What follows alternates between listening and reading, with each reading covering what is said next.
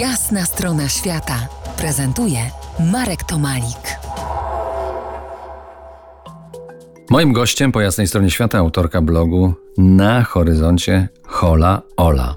Praca na morzu finansuje także, a może przede wszystkim Twoje prywatne podróże. Przypomnę słuchaczom, że jesteś menedżerem pokładu na dużych, wypasionych jachtach. Bardzo wypasionych.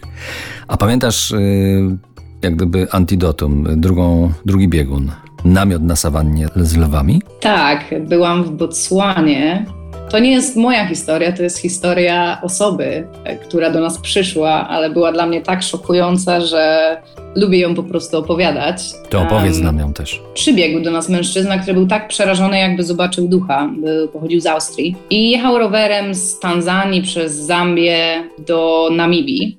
Nas spotkał w Botswanie. I był tak przerażony, że myśleliśmy, że on zaraz po prostu dostanie ataku serca albo właśnie z niego wychodził. Co się okazało, rozłożył sobie, też nie pomyślał, rozłożył sobie na sawannie namiot i całą noc od y, zmierzchu bawiły się jego namiotem lwy. Próbowały się do niego dostać, a że to były małe lwiątka, to cały czas drapały i drapały, a on leżał w tym bezruchu przez całą noc, miał wrażenie, że przeleciało mu całe życie przed oczami, bo nie mógł się ruszać, ale w końcu przedziurawiły ten namiot, więc on zaczął podpalać swoje ubrania i wyrzucać je po prostu przez tą dziurę, którą zrobiły, żeby je jakoś odstraszyć. A jak już mu się udało z tego namiotu wydostać, bo, bo lwy jednak poszły e, o świcie w jakąś inną stronę, to znowu zaatakował go słoń.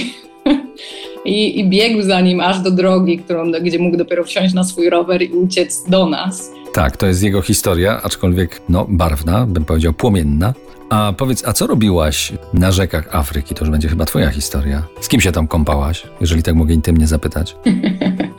no tam się kąpać nie można. E, jak się okazało, że właściwie większość ludności tej południowoafrykańskiej, mam na myśli kontynentu, nie może pływać w wodzie, bo ma tam tak dużą ilość niebezpiecznych zwierząt, od tych hipopotamów przez aligatory, i wiele innych, które mogą cię zaatakować, że wszyscy są tymi zwierzętami przerażeni, z czym byłam zaskoczona, że że każda osoba, którą napotkałam i powiedziałam, że u nas każdy w jeziorze może pływać, dla nich to było nie do przyjęcia. Natomiast ja kiedyś, ale to trzeba się przenieść na inny kontynent, właśnie taką prawie kąpiel miałam z aligatorami, ale tu mamy e, Florydę. Pojechaliśmy ze znajomymi nad jezioro Okuczabi w centrum Florydy i właśnie chcieliśmy tak wskoczyć do jeziora, bo była zła pogoda nad morzem, oceanem. I co się okazało w tym jeziorze, było 30 tysięcy e, aligatorów. I ja podeszłam do brzegu i usłyszałam najdziwniejsze najważniejszy dźwięk w moim życiu i wiedziałam, że już to zwierzę, że coś mnie widzi, natomiast ja nie widziałam tego zwierzęcia. Więc byłam przekonana, że już coś mnie ostrzega o tym, że zaatakuje i powinnam po prostu się wycofać. Ja mogę ci puścić ten dźwięk po prostu, który usłyszałam.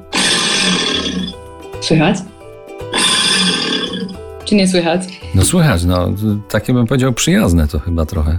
No takie ja bym powiedziała, że trochę z horroru. To może porozmawiamy o innych kierunkach i innych poważnych sprawach, bo dzisiaj o poważnych sprawach rozmawiamy. Za kilkanaście minut wrócimy do rozmowy. Zostańcie z nami. To jest jasna strona świata w RMS Classic.